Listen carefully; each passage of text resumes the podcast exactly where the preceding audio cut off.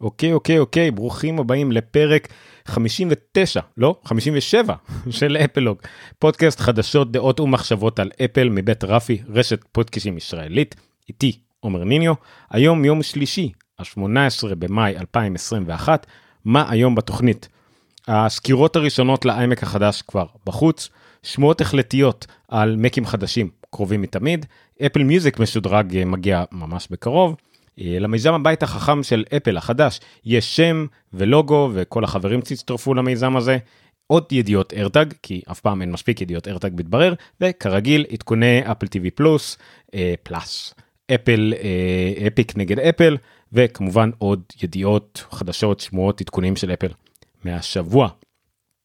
אנחנו כבר נתחיל אבל לפני כן אני רוצה אה, לספר לכם שוב על מיזם חדש ומגניב של חברים של התוכנית אני אנסה לעשות את זה קצר הפעם קוראים לזה things t-h-i-n-g-z.ai מה הם עושים זה חברה שבונה רשת data אה, שמחברת בין דברים things. כמו אינטרנט או things שאנחנו מכירים מחברת ביניהם בצורה שהם לא יכלו להתחבר בעבר הרבה חברות שיש להם מין מידע שהם יכולות להציג לעולם מפחדות בגלל עניינים עם סייבר והגנה וכדומה לשתף את המידע שלהם אז החברה הזאת מאפשרת לחברות שיש להם מידע ציבורי לא יודע חנויות פנויות מזג אוויר התראות אבטחה בעיות חשמל כל מיני דברים מכוניות אוטונומיות והמצב בכבישים לא יודע מידע ציבורי שהם יכולים לעלות לאוויר. ללא שום מידע משתמש ושום בעיה של אבטחה ובעצם חברות אחרות יוכלו להשתמש באותו מידע לקשר אליו ולהציג לנו בעצם רשת מידע אה, שבה אנחנו יכולים אה, באמצעות האפליקציה שלנו להתחבר לרשת החניונים הפנויים ולמי יש מקום ומכוניות אוטונומיות מפנוי כשיהיה לנו רובוט טקסי בעתיד וכל הדברים האלה. אז עיריות, חניונים, מידע מכבישים, מידע מרכז חשמל, מיזוג אוויר, זיהום אוויר, מים, כל הדברים האלה יוכלו בעצם אה, לדבר אחד עם השני. ההבדל הוא ש-Things משת, משתמשים במידע אונליין מתעדכן, אין קשר בין הרשתות עצמם. אה, בעצם הם מציעים את כל המידע לכל הצרכני מידע לא אנושים, לאפליקציות אין פה עניינים של אנשים. בימים אלה הם מציגים את המידע שלהם לאפליקציות כמו אה, Waze, אני תכף אנסה להדגים כמו ווייז בגוגל מפס וכדומה. כדי שהם יוכלו uh, לשתף את המידע שלהם הלאה. תכף נראה הדגמה. הם כרגע מגשים כל מיני כותבים וקוראים מהרשת, uh, החל מחברות ו- או אנשים שיודעים לכתוב עם APIs, uh, כדי שהם יוכלו לעבור לשלב הסופי של פיתוח הרשת. הם מזמינים אתכם ללמוד עוד על החברה באתר שלהם, thinkz.ai, יש פה טופס הרשמה למטה שאתם יכולים להסתכל, כמובן לראות את הסרטון שדי מסביר בקצרה על מה מדובר. יש טופס הרשמה שאתם יכולים להירשם לעדכונים, אם יש לכם מה לתרום גם כן תציינו את זה במייל. אם אתם רוצים הדגמה, מי שצופה בנו, אני יכול לשתף פה את הביקום, אה, לבחור למשל שאני מעוניין בחניה ושהוא יזהה אותי בתל אביב ואני רואה פה מקומות חניה שוב מידע ציבורי בחניון שלום ציון המלכה זה חינם ויש מקומות פנויים וכדומה אני יכול גם כן ללכת למידע ככון אה, אה, למשל עמדות טעינה בברצלונה בברצלונה אני יכול לראות איפה יש עמדות אה, אה, טעינה פנויות איפה יש תפושות איפה יש רק לחש... לאופניים חשמליות ואני יכול כמובן לנווט לזה עם ווייז או עם גוגל מפס הנה איך אני מנווט לברצלונה אני חושב שייקח לי קצת זמן. אה, אז זה ממש דוגמה על קצה המזלג, אנחנו מדברים על שאיפות של חמש שנים בעתיד שבהם לא יהיה לנו ברירה אלא שיהיה לנו את המידע המשותף הזה אה, בין כולנו, בין כל הצרכנים, בין כל האפליקציות שלנו ש, שיוכלו לדבר בצורה חופשית, זה החזון של החברה הזאת, זה מה שהם מקווים להשיג, אני מאוד מקווה שהם יצליחו, הם לא מבקשים מכם כלום, רק תירשמו, תלמדו עליהם עוד, תיצרו באז, תעשו לייקים בפייסבוק, ואם יש לכם לתרום, אם אתם חושבים שזה מעניין אתכם, אז בבקשה, thinkz.ai. בואו נתחיל בתוכנית בפועל עם כמה שאריות ושמועות, אבל מאוד איכותיות, שהיו לנו מהשבועות הקודמים, דברים שלמדנו חדשים וכדומה. בואו נתחיל. אז דבר ראשון, אה, קירק איך קוראים לו? שכחתי רגע יש לי כן קינג קלהן הוא לקח על עצמו פרויקט לכתוב אה, המון המון על איירטאגס אז יש פה ריכוז של כמה כתבות כי כאמור זה נהיה פודקאסט על איירטאגס כי זה מה שמעניין אותנו. אה, דברים כגון אה, מה עשינו פה איך להתחיל להפעיל בכלל עם האיירטאגס ממש איך לעשות setup זה המון כתבות פה שהוא עשה מרוכז בבת אחת. מה אפשר לעקוב על מה אפשר לעקוב אחרי עם האיירטאגס כל מיני רעיונות. דיברתי על זה. דרך אגב שם קיבלתי את הרעיון של לשים את זה בתוך הצעצוע של הילד. אני חושב שזה גאוני. כמה זה יעיל הוא עשה פה איזושהי בדיקה שבהם אה, הוא נתן לאיירטאג לעקוב אה, אחריו, הוא שלח חבילה ו- ואיך הוא עקב, איך, איך זה עוקב באנגליה, הוא גר ספציפית באנגליה, זה עובד מאוד יעיל, זה כמובן לא מעקב בזמן אמת, אבל זה טוב לכם לדעת איפה הדבר נמצא אה, כשהוא עובר ליד אייפונים וכדומה, אז זה נחמד.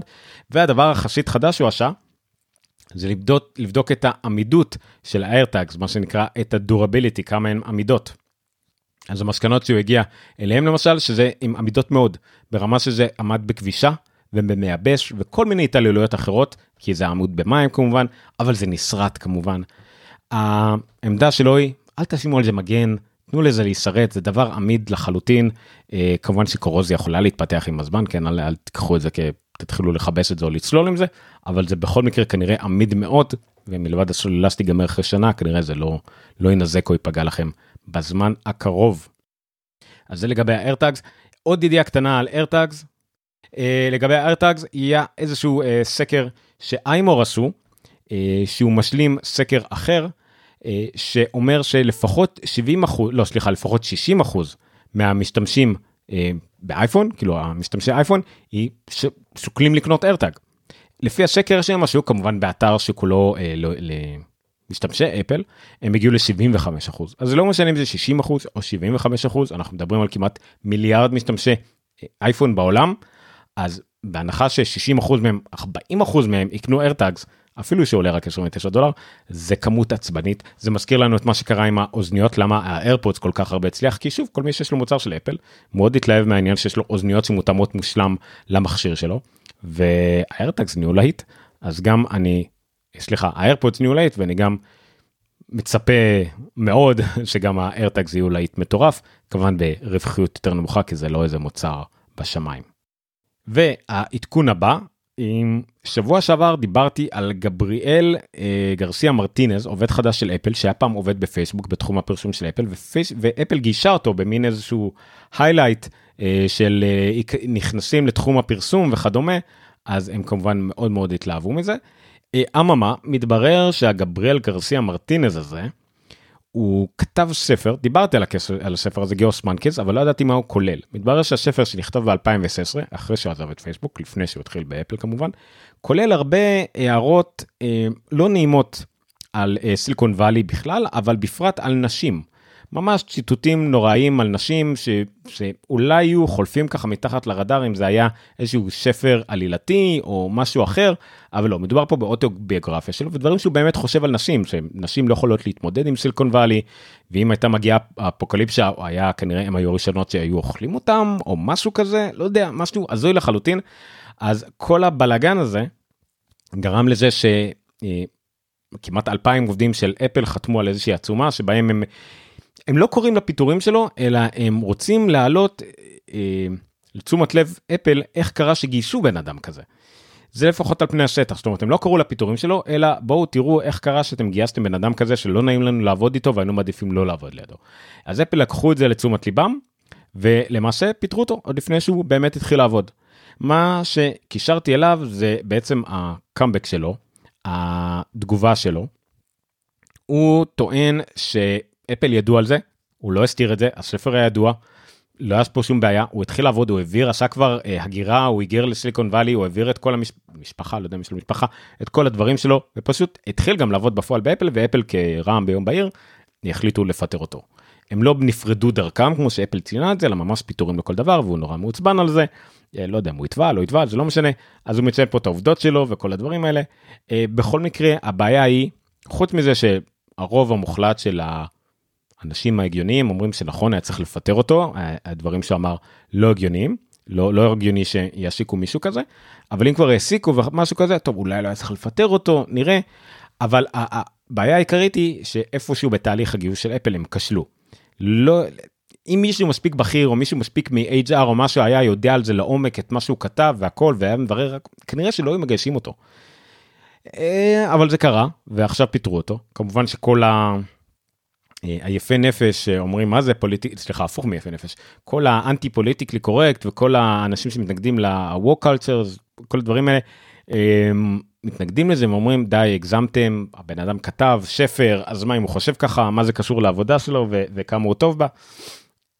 אני יותר בצד הליברלי, הכמעט רדיקלי, לא אומר שאני לא חטאתי ואולי אני אכתב, אולי אני, גם אני זה אני אענש, אני לא יודע, אבל אני חושב שאדם כזה לא צריך אה, לעבוד עם אנשים, הוא יכול להיות עצמאי, אין ספק שיהיה מקומות עבודה שיקבלו אותו, הכל בסדר. אבל במקום עבודה כמו אפל, שמאוד דוגל בליברליזם ושוויוניות ו- וכל הדברים האלה, הם לא יכולים להשיק אדם כזה. אם זה היה בחברה קטנה, חברה לפני השעה, זה בסדר. חברה בסדר גודל של אפל לא הייתה צריכה להשיק אותו מלכתחילה, וזה לגיטימי. זאת אומרת שבאים להשיג בן אדם, מסתכלים על מכלול הדברים. אני עושה רעיונות למקום עבודה הנוכחי שלי, אני מסתכל על מכלול הדברים, בן אדם שיהיה נעים לעבוד איתו, כי זה נטו משפיע על העבודה אי אפשר להתייחס לזה כאי או אם הוא טוב בעבודה אם הוא מהנדס גאון אבל אם לא נעים לעבוד לידו מכל מיני סיבות של אדם לאדם אז אז זה סיבה מאוד טובה לא להעסיק אותו אין מה לעשות. אבל uh, בסדר כל אחד והעבודה שלו זה הכל. שוב אנחנו מדברים פה על מישהו שעובד עם אנשים אחרים במשרד באנשים אחרים שהם התנגדו להעסקה הזאת שאומרים לא יהיה לנו נעים לעבוד ליד אדם כזה שיכול לפלוט הערות מיזוגוניות או זה מה שהוא חושב. אני אישה שעובדת לידו אני לא יכולה לעבוד לידו אם הוא חושב שאני אה, אה, פחות מסוס עבודה במקרה אפוקליפסה והוא, אה, ואני הראשונה להיהרג לא זה לא נעים לעבוד לבן אדם שנטו חושב ככה הצהיר על זה בגלוי לא משהו עלילתי או פיקטיבי או כבדיחה אלא באמת מה שהוא חושב עליו לא אי אפשר לעבוד לזה. אי אפשר להשוות את זה. א' כל כן אני רואה מה אתם כותבים פה תגובות אפל לא מעסיקה עובדי קבלן רעב או מה שזה לא יהיה, היא יש לה מפעל, לא מילה, יש לה מפעלים שעובדים בשבילה שכן. ועדיין בדברים האלה, ויש מיליון עדויות על זה, אפל היא ברמה הכי גבוהה שאפשר בלשמור על הזכויות אדם של האנשים האלה, בהתאם לחוקים באותה מדינה. ושוב, זה לא מדובר על יחסי אדם לאדם, אין מה להשוות את זה, להשוות את זה זה לגמרי what aboutism וזה גועל נפש, אז, אז לא משנה.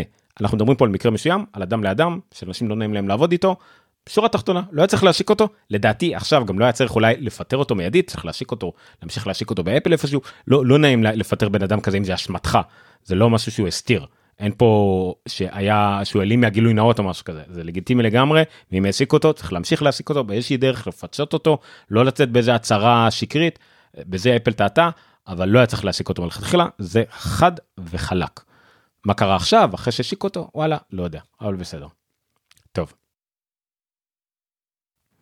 אמ, מציינים לי פה גם כן שוב אני אה, אה, מי שמאזין לנו כפודקאסט והכל יש גם טלגרם שאפשר להשתתף בשידור חי.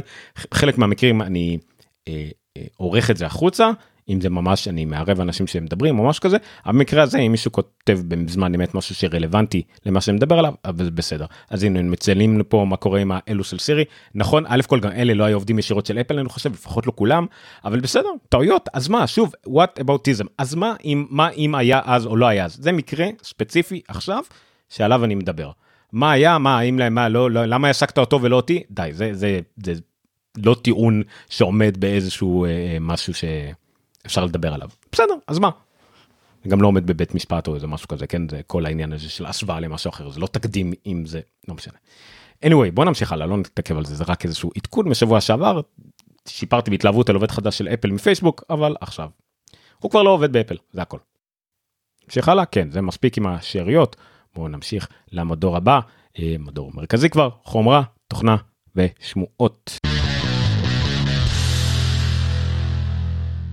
לפני הכל השמועה המרכזית ואני רוצה לתת אה, קודם כל אה, קרדיט לאבי רמתי אני לקחתי אה, בעיקר את התמצית שלו שהוא כתב בקבוצת הפייסבוק של, של מקים בפייסבוק כאמור. אז מארק גורמן מבלומברג הוציא מגה ידיעה כרגיל שהוא עושה הכל בבת אחת על שמועות שמבחינתו הם כמובן עובדות מוחלטיות לגבי הדור הבא של המאקים באפל, על מה הוא מדבר? קודם כל על המקבוק פרו. Uh, הוא אמר שאפל הולכת להוציא uh, לא שבב אלא system on chip חדשים SOC שבניגוד למה שקיים עכשיו שזה ארבע ליבות חסכוניות וארבע חזקות אז בשבב החדש יהיה שני ליבות חסכוניות ושמונה ליבות חזקות ביצועים. אה, יהיה מעבד בינה מלאכותית כמובן ML חדש תמיכה בעד 64 זיכרון input output משופר כל העניין של החיבורים משופרים עם 4 חיבורי Thunderbolt.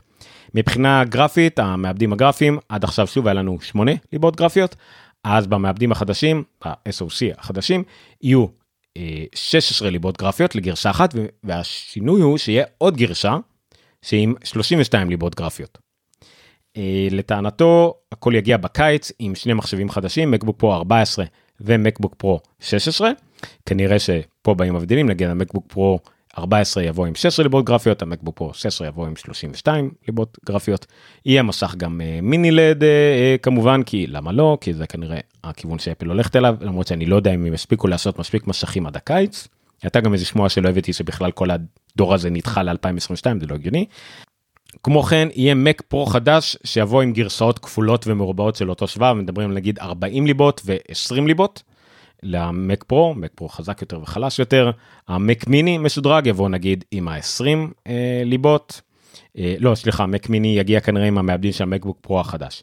לגבי שמות אני לא נכנס לזה אם זה m2 זה כנראה יהיה m2 מה זה m1x אולי m1x יהיה נגיד למקבוק אר החדשים והמקבוק פרו 13 החדשים או, או גרשה קטנה של המקבוק פרו 13 אז או, אולי יאחדו את שניהם ביחד זה גם מאוד הגיוני שיאחדו את המקבוק אר ומקבוק פרו 13 למין מקבוק חדש אחד. אה, הם יגיעו עם m1x זה כנראה סתם איזשהו שדרוג קטן יותר של ה-m1 לא m2 הגדול והכל. אה, מבחינת פיצ'רים חיצוניים זה דברים שכבר שמענו עליהם יהיה מגסייף איזשהו אה, אה, טעינה מגנטית כרטיס sd כניסה שחוזרת ו-HDMI שגם חוזר איך הכל ייכנס במחשב שאמור להיות סופר דק אני לא יודע. שמועה נלווית לזה היא לגבי איימקים חזקים. בניגוד לכרגע נגיד היה שמועה שוב על מקבוק פרו מק פרו מק מיני יכול להיות שהאיימקים החזקים יותר גדולים טיפה יתעכבו ואפל יותר תשקיע באיימק 24 אינץ' השיבה היא המחסור העולמי בשבבים בשיליקון וכל הדברים האלה אז כנראה שאפל איכשהו תעשה אה, אה, קצת אה, תעדופים פה. אני לא יודע מה נראה קודם שוב הניידים הרבה הרבה יותר חשוב, חשובים מהנייחים גם מהאיימק וגם מהמק פרו וגם מהמק מיני אז לדעתי אם ישימו כמה שיותר מהשבבים שלהם על המקבוק פרו 14 ו-16 וימכרו כמויות מטורפות. אה, על המק פרו הם יכריזו עליו והכל כי זה מין אה, כמו דגם הפרארי הלמבורגיני של אפל אז, אז הם ירצו להשקיע בזה. אה, והשאר יכריזו אבל כנראה לא יהיה כמויות ואולי את העמק 30 או משהו שזה גם הם ידחו את ההכרזה שלו. מתי זה יקרה הוא טוען בקיץ יכול להיות שיכריזו על המעבדים החדשים כאמור ב-WWDC כמו שכבר ניחשנו ושיערנו לא נראה לי שהם יכריזו ב-WWDC על מחשבים חדשים זה רק אחר כך הם לא רצו לפגום במכירות אבל לפי המעבדים כבר אנחנו כבר נדע לאן הרוח נושבת ומתישהו בקיץ אנחנו נראה את המחשבים האלה מושקים. אה, אז זה לגבי השמועות על המקבוק פרו על המק פרו על המק מיני ועל האיימק שכנראה לא יגיע האיימק החזק. אה, אז זה לגבי זה. מעניין, תקראו, אה, בלומברג, מר גרמן, אין סיבה לא להאמין לו, כי כל מה שאומר נורא הגיוני עם כמה מידע חדש שלמדנו על, על ספציפית כמויות הליבות וכל הדברים. נמשיך עם החומרת תוכנה ושמועות. אה, אפל הודיעה בניוזרום שלה באופן רשמי שיום שישי מתחילות המכירות של איימק, אייפד פרו, אפל TV, כל הדברים, המכירה שלהם תתחיל ביום שישי. הם כנראה טיפה משחררים כל יום אה, אמברגו אחר על מוצר אחר אז היום הוסר האמברגו על האיימקים ויצאנו ויצאו שלל סקירות של האיימקים. כמה סקירות שהבאתי כאן ממש בקטנה. אה, ג'ייסון סנל מסיקס קלרס אחד הכתבים הכי ותיקים שקיימים לאפל אה, כרגע בתחום. אז הוא סקר את האיימקים היה לו עכשיו נגיד איימק פרו זה המחשב הראשי שלו שעליו הוא עשה פודקאסטים והכל אז הוא סקר את זה. הוא שם הרבה דגש על העיצוב. אה, הוא קיבל איימק אה, כתום והחדר שלו כתום הוא השווה את זה כמובן לשינוי שהיה אז עם האיימק המקורי של הבונדי בלו ואיך המקים כל 20 ומשהו שנה מקבלים איזשהו רענון כזה אחרי שהוא היה שנים נורא משעמם וכסוף. הוא לא שם דגש כמו כולם יותר מדי על הביצועים ואנחנו נראה את זה חוזר על עצמו שוב ושוב כי זה M1 אנחנו מכירים את הביצועים יודעים כמה הוא חזק. אז הוא שם דגש הרבה על העיצוב איך הכל אותו צבע אפילו הכבלים המקסף הוא כמובן דיברנו על זה כבר הוא מתבאס מהאורך של הכבל שני מטרים. זה לאו דווקא מספיק אם המחשב שלך נמצא קצת יותר רחוק מהקיר. הכבל מהמחשב לקיוב של החשמל קביעה של החשמל וכל אלה. אה, דברים נחמדים שאני לא חושב שידעתי קודם חוץ מזה שהוולפפרים מתאימים לצבע של האיימק שלכם גם ה-accent color, זאת אומרת הצבע ששולט בממשק, אתם יכולים לקבוע אה, שיתאים, זה בא בצבעים של המקים ואתם יכולים לקבוע שהוא יתאים למק שלכם, אז גם כל הטיפה צבעים מסביב למניואים והכל יהיה נגיד בצבע של האיימק שלכם, שזה מגניב, זה אפילו אה, כתוב ככה שתדעו שזה הצבע שלכם. יש שיפורים קטנים. המצלמה למרות שהיא אותה מצלמה כמו שיש בעמק 27 פרו נראה לי גם בעמקים החדשים אני לא זוכר אה, היא קצת יותר טובה בגלל ה-image signal processing המעבד של המצלמה אז הוא יותר טוב אז נותן תמונות קצת יותר יפות אבל זה עדיין מהמצלמות היותר גרועות שקיימות בשוק למחשבים. אבל בסדר יותר טוב מכלום מה שנקרא אבל עדיין לא מספיק. אה, גם המיקרופונים, אנחנו בכמה סקירות אחרות עשו את זה, המיקרופונים סבבה לגמרי, מיקרופונים מתאימים מאוד לזומים וכדומה, הם אפילו עוקבים אחריכם בחלל אה, ומגבירים את עצמם אם אתם מתרחקים וכדומה, שומרים על עצמה אחידה, זה מאוד מאוד יפה. השורה התחתונה שלו הייתה אה, בסך הכל על מה איימק, למה הוא נועד, מה הוא עושה. האיימק הוא כרגע במצב לדעתי, הוא מאוד מגניב, הוא מאוד יתאים, הוא נהיה מוצר נישה. הוא לא מחשב לכל בית, הוא מחשב לנגיד אם אתם צריכים מחשב אחד כללי בבית שישב בשלון או בחדר עבודה לכל מי שבא. אה, זה כמובן מחשב למשרדים או לקבלות או אה, לא יודע קבלות בבית מלון או בשוק משרדי הייטק דברים כאלה. אין לו ממש שימוש אבל all around אמיתי הוא לא מספיק חזק להיות סוס עבודה הוא לא מספיק זול כדי להיות מחשב שזורקים בכל חדר אה, הוא לגמרי מכשיר נישה אבל בסדר הוא פעם היה גם מכשיר נישה, הוא חזר להיות מכשיר נישה. אנחנו עולם של ניידים, רוב המחשבים שנשתמש בהם בחיים היו ניידים או עמדות עבודה חזקות, או אם אתם רוצים משהו רק נייח אז יש לכם את המקמיני, אז הוא איפשהו באמצע. אני תכף אגע, דרך ביקורות אחרות אני אגע בעוד כמה דברים שהוא אמר, אבל זה הביקורת של ג'ייסון סנל, מאוד מומלצת. איידסטין סקירה הראשונית שלה שם הדגש אך ורק על הצבעים על פתיחת הקופסה היא קיבלה את כל שבע הצבעים של המקים אה, מאיזה שיבה כלשהי אבל אה, מגניב לה סך הכל. אה, אבל אוקיי אז היא קיבלה את כל הצבעים ועברה על זה ממש אם אתם רוצים לראות סקירה של כל הצבעים מה יש בכל קופסה ואת אייטסטין כמובן מציגה אותם אז זאת הסקירה בשבילכם. MKBSD לקח את זה גם כן למאוד עניין עיצובי ודילג על לסקר את העוצמה והכל כך מכיר את זה עם M1. הוא האמת הביע אה, בעייתיות מסוימת עם הטירים שאפל הציגה. מה הכוונה? אז יש נכון איימק אה, בסיסי שעולה רק 1299 דולר אבל לדעתו הוא לא מספיק חזק. אוקיי? לדעתו הוא לא מספיק טוב. הוא אין לו מספיק פורטים, הוא, אה, הוא גם רק השבע ליבות גרפיות ולא השמונה, הוא יותר דומה למקבוק אר, אין לו את הפורטים, אין לו את ה-touch ID במקלדת, אז זה לגמרי מין, אה, סליחה, אה, אז זה לגמרי מוצר שאפל הוציאה רק כדי שיהיה להם מוצר זול, אבל בפועל אין לכם שיבה לקנות את זה, עדיף לכם לקחת את הדגם החזק יותר. אחרת, תיקחו מק מיני, תיקחו מקבוק, אם אתם קונים איימק כנראה אין שיבה לקנות את הדגם החלש, רק את הדגם של ה-1499 נראה לי.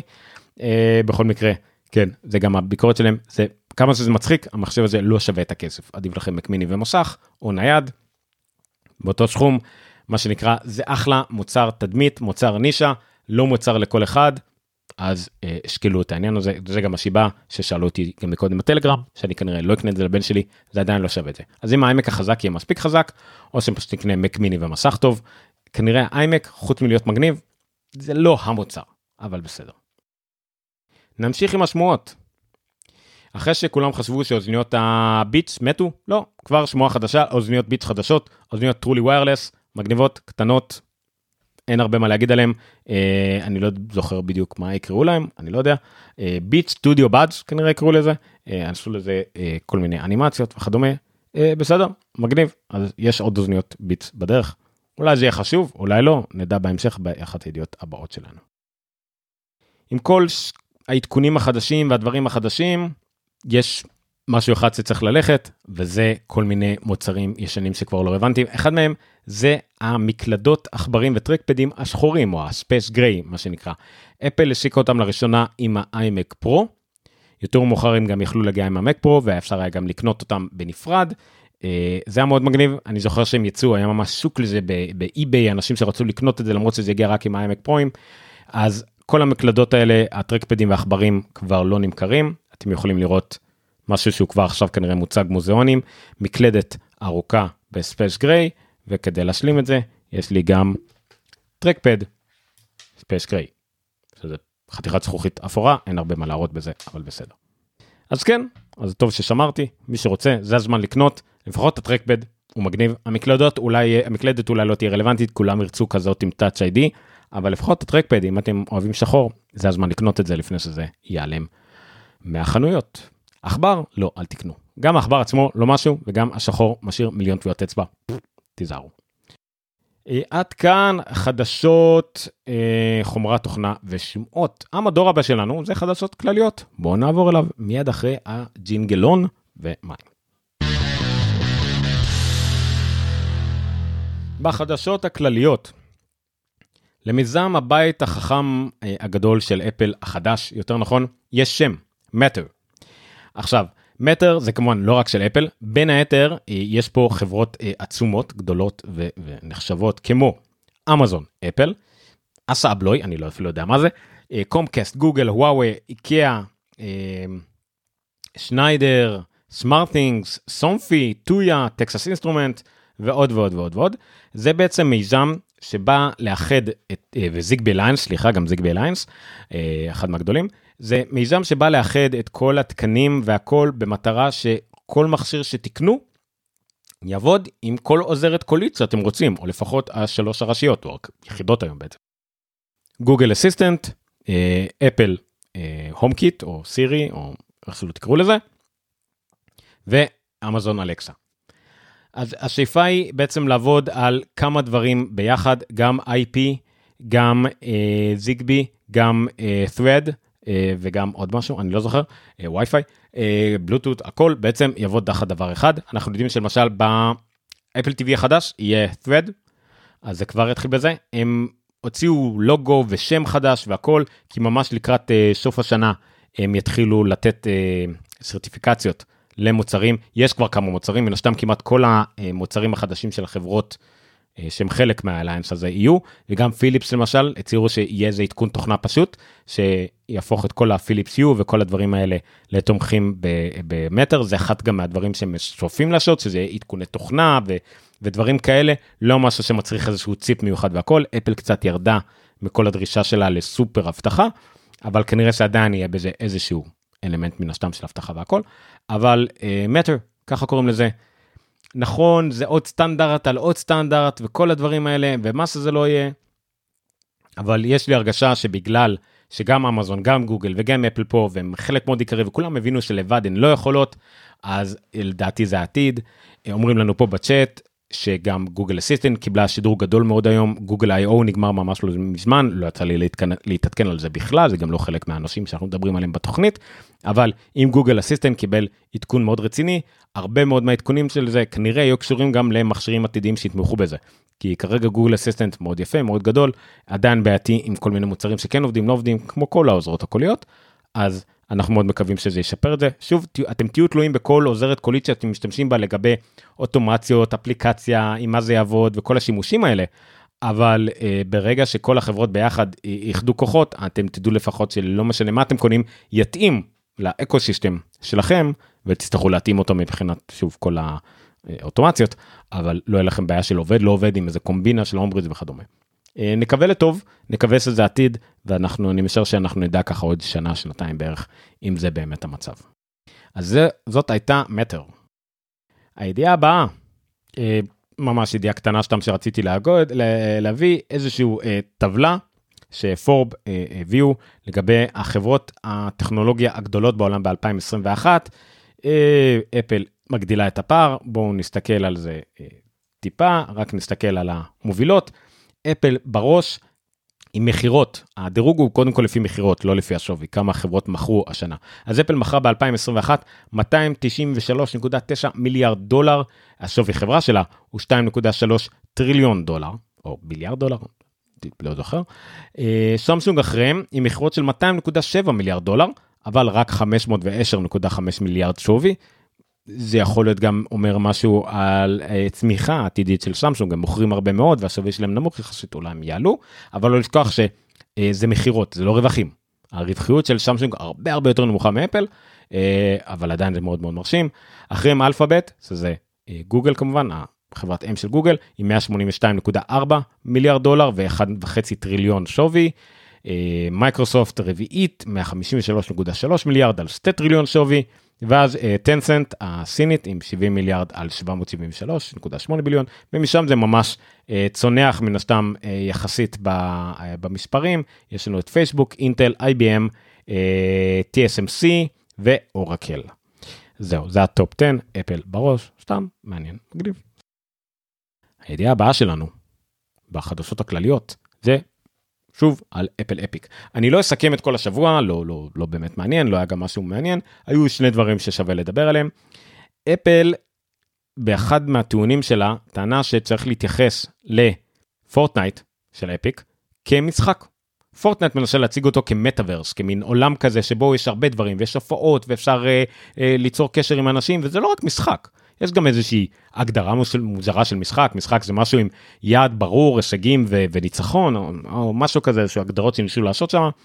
אה, שורה תחתונה זה מה שאפל טוענת, אה, והיא הביאה את רובלוקס כדוגמה, רובלוקס, שזה משחק נגיד, מאוד מאוד מפורסם לבעצם כל הפלטפורמות, הוא חינמי במהותו, אבל ההבדל הוא שזה משחק שיש בו המון המון משחקים, ובעצם הוא בעצמו אין בו שום מסגרת משחקית. אין בו יעדים או שום דבר מוגדר, אלא בעצם הוא מאפשר לשחקנים ליצור משחקים פנימיים.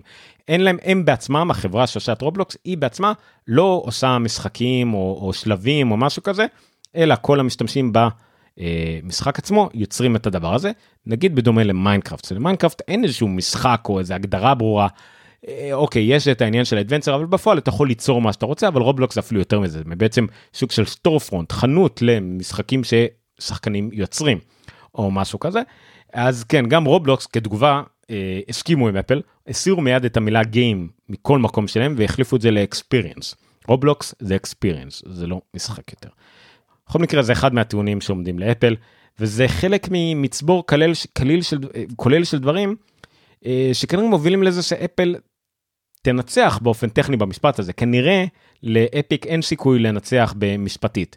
היא כן אולי אה, תשיג הישגים תדמיתיים, אפל אולי תשנה כמה דברים, אבל כמשפט בפועל עם, עם תוצאות, כנראה שאפיק תפסיד, אבל אה, שוב נקווה מאוד שזה ניצחון של כולנו, שאפל תשנה את הדברים שלה, אפיק תפסיד כי היא יצאה זבל באיך שהיא עשתה את הדברים, אבל אפל אה, תצטרך להתקפל ולשנות דברים במהות שלה ובתהליכים שלה ובחוקים שלה, כדי שזה יעזור לכולנו בסופו של דבר. אולי אפיק גם תרוויח מזה, אבל לא באופן ישיר, לא כניצחון במשפט. עוד דבר שיצא מהמשפט של אפיק ופורטנייט, אחד הדברים שאנשים ציפו להם, זה העדות של פיל שילר, שעכשיו הוא נקרא Apple Fellow, אבל הוא מן הסתם עדיין, אבל היה יותר בכיר באפל, אחד מה... נגיד top 5 באפל ב-20 שנה האחרונות, אז הוא יצא, עלה על דוכן העדים, וכמה נתונים מעניינים שיצאו משם, אה, הוא דיבר בעיקר מול זה שאפיק טוענים שרוב הרווחים של, אה, רוב ההכנסות של אפל מה-30 אחוז עמלה שהם לוקחים זה רווח נקי. ואפל צריכים אה, לקחת פחות והכל, אז הוא נשאל לטעון כמה אפל משקיע חזרה במפתחים. אז אחד הדברים שלמדנו מזה, זה שה-WWDC, אה, כנס המפתחים של אפל, כשהוא מול אנשים, מן הסתם לא באונליין כרגע, כמו שקרה השנה שעברה והשנה, עולה כ-50 מיליון דולר בשנה להפיק אותו. לא, אפילו שמפתחים משלמים כמעט איזה, לא יודע, 2,000, 3,000 דולר כדי להשתתף, עדיין הכנס עולה לאפל 50 מיליון דולר. כמו כן למדנו שאפל בונה מרכז למפתחים בתוך אפל פארק, שבו מפתחים יוכלו לבוא, אה, לפתח, אה, ליצור קשר עם מהנדסים, לשאול וכדומה. דבר שאנחנו שומעים עליו לראשונה, אין עליו יותר מדי פרטים, אבל זה בהחלט מעניין, משהו על העתיד של אפל בתחום הזה, קצת קשרי מפתחים יותר טוב, יותר טובים, אני מקווה. עוד מידע שהוא נתן זה על תוכנית שותפי הוידאו. אחד הביקורות שאפל קיבלה על זה ש... אה, חברות כמו אה, אמזון בעיקר, קיבלו פתאום איזה היתר מיוחד שהם יכולים לקחת גם רק 15% ולא 30%, וגם אפשר אה, בתוך האפליקציה של אמזון אה, להשכיר סרטים וכדומה, בעצם דרך האמצעי תשלום שיש לכם באמזון, ולא דרך ה-inner purchase של אפל. אז פיל שילר טוען שזה בא מכיוון של השירותים האלה, כמו אמזון ואחרים, שאמרו שהם מאוד היו רוצים שהתכני וידאו שלהם שזה נטו תוכן וידאו אה, אה, אה, שבא ממקום אחר ולא תלוי באפל, לא בא מהשרתים שלהם, לא תלוי בכלום, היה מאוד נוח אם המשתמשים היו יכולים פשוט להשתמש באמצעי תשלום של השירות שהם גם ככה משלמים עליו, כדי לשלם על אקסטרה תכנים או על אקסטרה מנויים וכדומה. אפל הסכימה, או כמובן כמו שכנראה קרה זה שאמזון אמרו להם או זה או שאנחנו יוצאים או משהו כזה, אבל לא משנה, הסכימה, כתוצאה כנראה מהבקשה של אמזון, אבל החילה את זה, שוב לדברי פיל שילר, על כל המפתחי אפליקציות וידאו דומות בחנות. נטפליקס באופן מפורשם לא לקחו את זה, הם החליטו לא לעשות את זה, אבל נגיד אמזון והולו ואולי אחרות כן קיבלו את זה, אבל בסדר. אז זה לגבי מה שפיל שילר אה, אמר במשפט של אפל נגד אפיק. העדות הגדולה הבאה הכי חשובה זה כמובן טים קוק, חלק אומרים שעל זה ייפול, אה, ייפול ויקום דבר, נחיה ונראה, אני חושב ששבוע הבא, כי זה אמור להיות משפט של אה, שלושה שבועות, אז כנראה ששבוע הבא, או בסוף השבוע הזה, אני כבר לא זוכר, אנחנו אה, נקשיב לעדות של טים קוק. טוב, בואו נעבור למדור הבא, שירותים ואפל TV. כמובן שהחדשות הכי גדולות בתחום השירותים ואפל TV זה שאפל מיוזיק אה, היה איזשהו טיזר מוזר של באותו יום נראה לי עם איזה סרטון וידאו של 8 שניות שמשהו גדול הולך לקרות אולי בשבילנו זה אותו יום יכול להיות בארצות הברית זה היה ערב קודם ואז זה יוכרז למחרת בבוקר. אפל מיוזיק תשודרג באופן מאוד משמעותי בשני אופנים. האופן הראשון שמוזיקה רבה לא כל המוזיקה בחנות מוזיקה רבה תלוי ביוצרים תלוי באולפנים במפיקים. תשודרג ל spatial audio לאודיו היקפי. אנחנו מכירים את המושג הזה מזה שאפל הכניסה את זה בתכני וידאו באייפון ובאייפד עם אוזניות מסוימות רק האיירפודס פרו והאיירפודס פרו מקס נראה לי או איירפודס מקס. שבהם אתם יכולים לצפות בתוכן אה, אודיו כמו בנטפליקס או נראה לי בעיקר אפל טיווי פלאס ותצפו גם תצפו וגם תאזינו לו בסאונד מגניב היקפי וגם אם אתם תזוזו בחדר אתם תמשיכו לשמוע כאילו הסאונד מגיע מהאייפון מהאייפד וכדומה. עכשיו זה ספציפית לוידאו, אבל באודיו באופן כללי מדובר על סאונד היקפי, סאונד שמקיף את הכל, משהו כמו דולבי אטמוס, אז אפל תוסיף את זה להרבה מאוד מתכני המוזיקה, שוב תלוי מהמפיצים, היא כבר ביקשה מהיוצרים אה, להביא לה אה, תוכן כזה, ותוכלו להזין למוזיקה שלכם בשראונד. אה, מי יתמוך בזה? אה, שוב מבחינת מוזיקה, מי שיבחר להוציא את המוזיקה שלו ככה. מבחינתכם, מבחינת המאזינים, אה, כל מי שיש לו יפעיל את זה קודם כל כמובן בהגדרות, וכל מי שיש לו אה, נראה לי AirPods Pro, AirPods Pro Max, אני שמעתי איפשהו שזה כל האוזניות שיש בהם W1 או Edge 1, אני לגמרי, סליחה, לא חפרתי על זה לעומק, לא בטוח אם זה כל האוזניות כולם, או כמו במקרה של ה... spatial audio בווידאו, זה רק יהיה לאוזניות מסוימות, נגיד לא באיירפודס הראשונות. נחיה ונראה, בטח גם מישהו יתקן אותי בצ'אטים, אבל בסדר. עכשיו זה ה spatial audio. החלק השני של ההכרזה הזאת, שמוזיקה, כל המוזיקה בחנות, לא בבת אחת, כל המוזיקה בחנות תשודרג ל-high-res אודיו. לאודיו בלפחות שתי רמות של איכות, או בוא נגיד רמה בסיסית גבוהה של איכות ואז אפשר להגיע עד לרמה מאוד גבוהה, של uh, CD quality קודם כל. למי שלא יודע, אודיו, כל מהפכת הסטרימינג וכל מה שזה לא יהיה, אה, בתכלס אנחנו כבר שנים מאזינים למוזיקה באיכות נמוכה ממה שהיינו רגילים עם דיסקים. דיסקים זה 16 ביט, 48 קילו הרץ, אה, מי שזוכר בערך שיר היה משהו כמו 50 מגה בייט, והיום בערך שיר הוא 5 מגה בייט. אז למה זה? כי תכלס חתכו לנו באיכות. לא שאנחנו כל כך מסוגלים להאזין לזה, אבל חתכו באיכות. אז אפל עכשיו תחזיר את איכות ה-CD quality למי שרוצה, ויש גם איכות של כבר high-res אודיו, זה אודיו באיכות מאוד גבוהה, של 48 ביט על 100, אה, סליחה 48 הרץ 96 הרץ אה, קילו הרץ על 192 אה, ביט לא יודע מונחים מוגזמים לחלוטין. אממה ככל שהמוזיקה באיכות יותר גבוהה אנחנו צריכים יותר רוחב פס כדי להאזין לה. כי זה שוב עדיין זה, זה דיגיטלי. אז אחת הבעיות היא שבלוטות הוא גם בלוטות 5 הוא 1.2 מגה ביט מגה ביט נראה לי לשנייה שזה לא מספיק למוזיקה באיכות גבוהה שיכולה להגיע גם ל-1.5, 2 ויותר מגביט לשנייה, אז זה אומר שאנחנו לא נוכל להאזין למוזיקה באיכות גבוהה עם אוזניות אלחוטיות. לא רק זה, אנחנו גם לא נוכל להאזין עם אוזניות אה, חוטיות. חוטיות, הכוונה היא אוזניות כמו ה-AirPods Pro Max, למרות שיש להם אפשרות להתחבר בכבל לייטנינג, או אוזניות אחרות שמתחברות עם, כבל לייטנינג, לא. למה? כי אנחנו צריכים אה, DAC, digital analog converter, יותר חזק ממה שיש באייפונים, או מה שאפשר להכניס לתוך אוזניות פשוטות. זה המצב כמעט בכל טלפון, בכל נגן בעולם, מלבד נגנים שבנויים למוזיקה באיכות גבוהה, או טלפונים אה, מיוחדים. גם לגבי אלחוטי, יש כמה תקנים, תקנים רצים על בלוטות ומשפרים אותו, דוחסים את הסאונד, או, או מצליחים להוציא נגיד 1.5 מגביט, שזה אולי, אולי, אולי יספיק ל-CD quality, אבל גם לא תמיד בצורה יציבה ועדיין לא מספיק.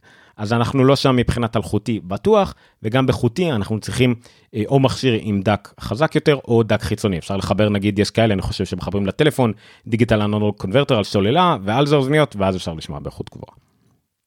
אוקיי, אה, אז כן, זה לדעתי, אני יכול להגיד על זה שלושה דברים. ככה, קודם כל, לגבי spatial audio, אני רואה פה בצ'אט שמזלזלים בזה קצת, לא, תנו לי להפתיע אתכם, זה יהיה הדבר הכי משמעותי לאפל.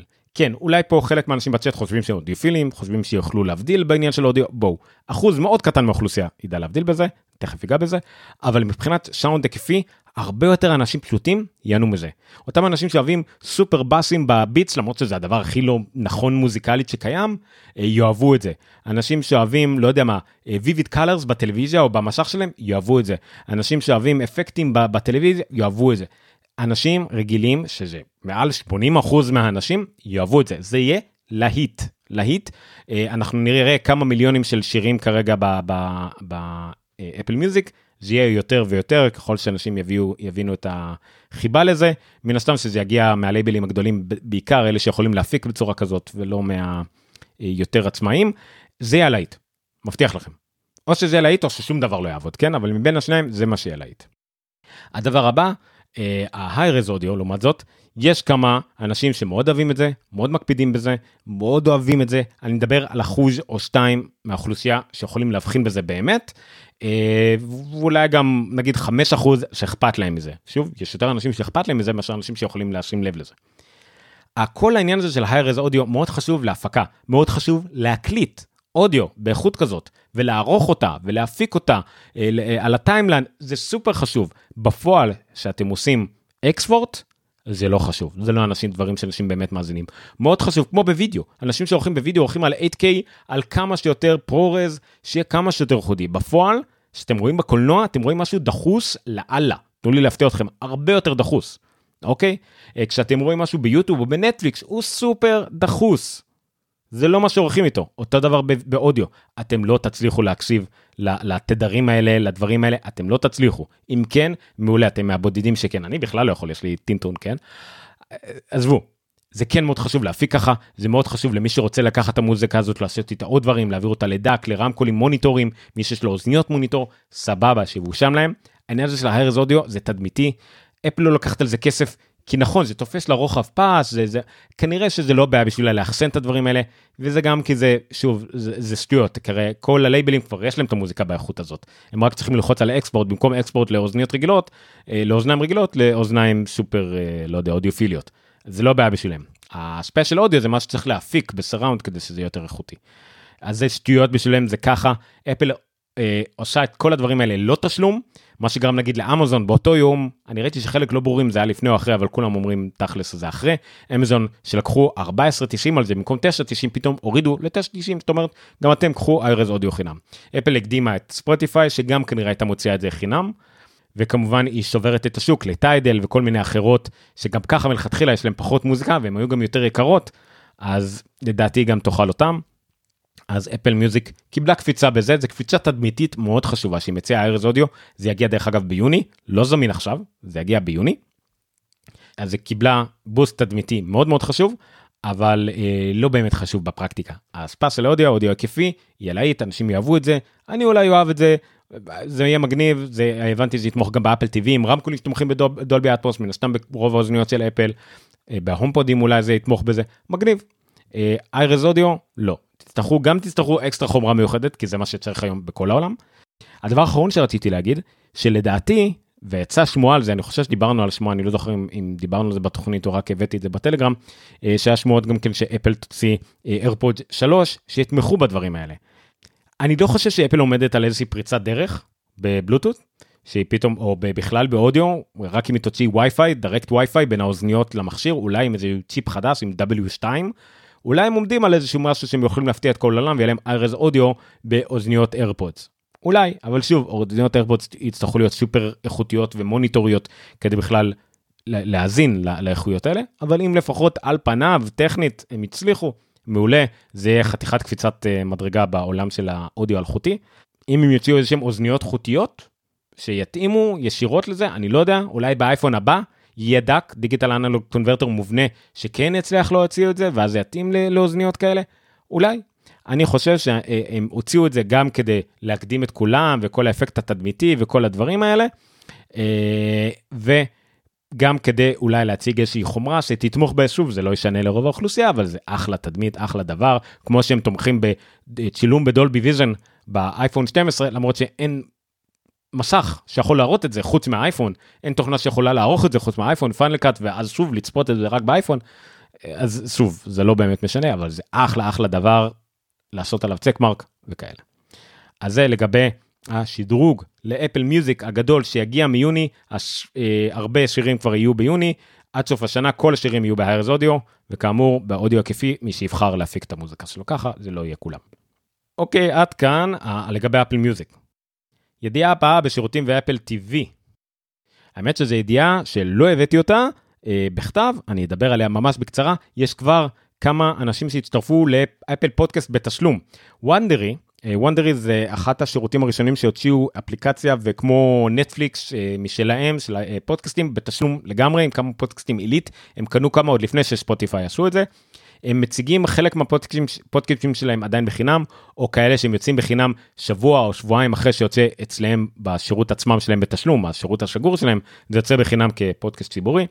אז הם אמרו שהם מצטרפים לאפל פודקאסט אה, בתשלום, הסאבסקריפשנים בתשלום, ובעצם הם, הם יציגו את אותו דבר שמציגים בוונדרי פלאס שלהם, פשוט דרך אפל, באותו מחיר, באותו דבר, פשוט תוכלו להזין לזה דרך האפליקציה של אפל, ולא דרך האפליקציה שלהם, שאני חושב שזה מהלך מבורך ודוגמה מעולה למשהו שהוא לא משתנה.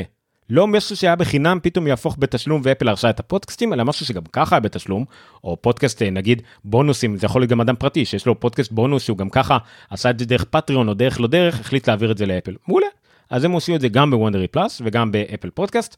יהיה את אותו פודקאסטים בתשלום, יהיו זמינים גם שם, באותו כסף, אם יותר נוח לכם, תעבירו את זה דרך אפל, למה לא?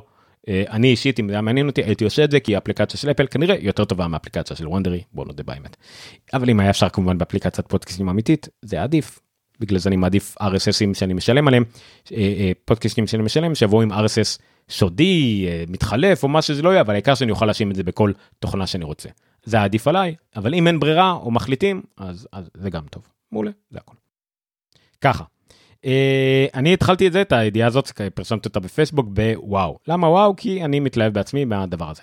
Uh, סרט חדש יגיע לאפל TV פלאס עם כמה שמות מדהימים.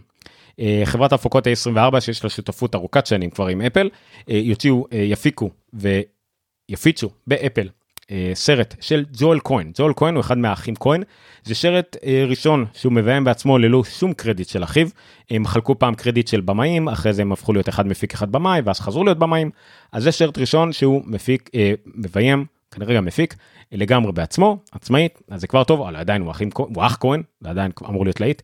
השחקנים שם היו, אה, ג'ואל כהן דרך אגב זכה באוסקר, נשתם, אה, דנזל וושינגטון שזכה באוסקר, ופרנסס מקדורמנד שזכתה באוסקר שלישי שלה רק לפני שבוע שבועיים.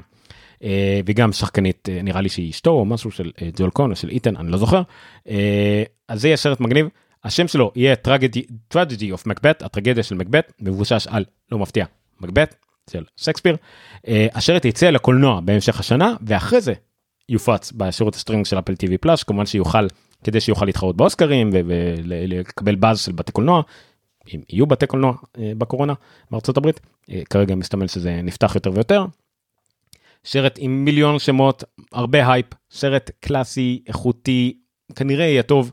אין, אין לאחים כהן, אין סרטים גרועים, יש סרטים בינוניים או לא מוצלחים או מוזרים, אין להם סרטים גרועים, אה, אז זה בהחלט יהיה highlight ואני בטוח שאפל בונה עליו לאוסקרים הקרובים. אז זה מעולה. עד כאן אה, שירותים באפל TV, יש לי בונוס ופרידה, זהו בונוס קטן שאני לא הכי מבין בו, אבל בסדר, תישארו איתי. אוקיי, סבבה. יאללה נחבור. הבונוס שלנו הוא המלצה על אפליקציה שאני לא השתמשתי בה יותר מדי, אני מודה, קוראים לה הלייד. הלייד זאת אפליקציית צילום, מצלמה, הכי טובה לאייפון. המפתחים שלה באופן קבוע מפרשמים אה, פוסטים והכל כל פעם שיוצא אייפון חדש והכל עם סקירות על המצלמות הם מומחי צילום על כל דבר שקשור לצילום דיגיטלי הם דיברו על הרואו על הכל מדהימים מה החידוש הוא שהלייד יצא בגרשה חדשה לאייפד. יש לה פרו-ויו חדש יש לה UI מיוחד לאייפ, לאייפדים. אה, כבר אני ראיתי שדברת מתנגדים, מתנגדים לקונספט של מקדמים צילום באייפד שזה דבר שהוא אמור להיות תועבה. אבל בכל מקרה עם המצלמות היותר ויותר מתקדמות שיש לאייפדים. אז זה מגניב שיש לנו אה, כלי צילום ועריכה מתקדמים ממש בזמן הצילום. לא נכנסתי לעומק כמובן יכול להיות שיש פה גם אלמנטים של עריכה שאתם יכולים לצלם עם האייפון ולערוך באייפד כל מיני דברים מגניבים בכל מקרה. היילייד uh, אם אין לכם תורידו אם אתם חובבי צילום זאת אפליקציית צילום הכי uh, מוכרת ומומלצת לאייפון שקיימת ועכשיו עם גרשה אוניברסלית אני משער אין סיבה שלא גם לאייפד פרו. זהו זה כל התוכנית אני אעשה עוד מעברון כדי שיהיה חלק וניפרד. אוקיי, עד כאן אפלוג מספר 57 ל-18 למאי 2021, אני הייתי אומר ניניו, אתם הייתם אתם, גם בטלגרם, גם ביוטיוב, גם בקלאבהאוס, תודה למי שדבק בנו בקלאבהאוס, גם בטוויטר, גם ב Twitch ועוד כל מיני מקומות שאפשר למצוא אותנו. המקום הכי טוב לעקוב אחרינו הוא קודם כל בפייסבוק, חפשו אפלוג, פודקאסט ומחשבות על אפל, יש גם קבוצה, שיחות ומחשבות על אפל. בטלגרם יש לינקים בכל מקום, גם אה, סתם אם אתם רוצים להתעדכן בחדשות אז יש ערוץ. אבל עדיף כמובן, אה, קבוצת טלגרם שלנו, אפלוג TG group, מומלץ שם, אה, וזהו, תעקבו אחריי, סטרודל עומר ניניו, תירשמו בפודקאסט, אנחנו קודם כל פודקאסט, תשפרו לחבר או שתיים שרוצה לשמוע פודקאסט איכותי על חדשות אפל איכותי, אה, אתם תקבעו, אני חושב שהוא איכותי כי אני משוחד. אז זהו, אין הרבה כאלה בארץ, אז בואו תהיו חלק מהקהילה של אנשים שאוהבים לדבר על אפל באמת. אה, וזהו, תודה רבה לכם, לילה טוב. אה, שמרו על עצמכם, אנחנו עדיין במצב לא משהו בארץ וקורונה, והאירוויזיון עכשיו בטח הוא קטסטרופה והכל, אז אה, שמרו על עצמכם, ובואו נתראה בשבוע הבא. בריאים ושלמים. לילה טוב.